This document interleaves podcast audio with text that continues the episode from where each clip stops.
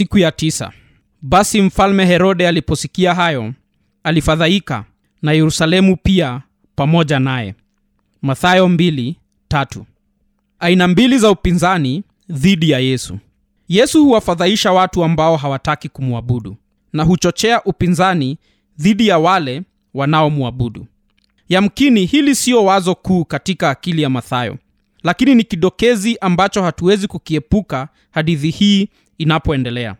Katika hadithi hii kuna watu wa aina mbili ambao hawataki kumwabudu yesu.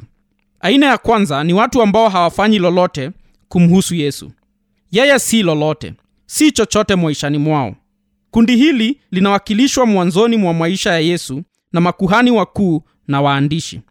Mathayo 24 inasema akakusanya wakuu wa makuhani wote na waandishi wa watu. Herode akatafuta habari kwao kristo azaliwa wapi? Basi wakamwambia na ikaishia hapo. Wakaendelea na shughuli zao za kawaida. Kimya hicho tu na kutofanya lolote kwa viongozi vinashangaza sana ukitazama umaarufu wa yale yaliyokuwa yanafanyika. Natambua kwamba mathayo 23 inasema basi mfalme herode aliposikia hayo alifadhaika na yerusalemu pia pamoja naye.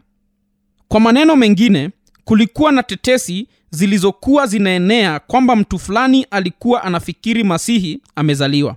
Kutofanya lolote kwa makuhani wakuu kunashangaza. Kwa nini hawakuenda na wale majusi? Hawavutiwi na lolote. Hawana ari ya kumtafuta mwana wa mungu na kumwabudu aina ya pili ya watu ambao hawataki kumwabudu yesu ni wale watu ambao katika kilindi cha mioyo yao wametishwa na yeye. Huyo ni herode katika hadithi hii kwa kweli ameogopa sana.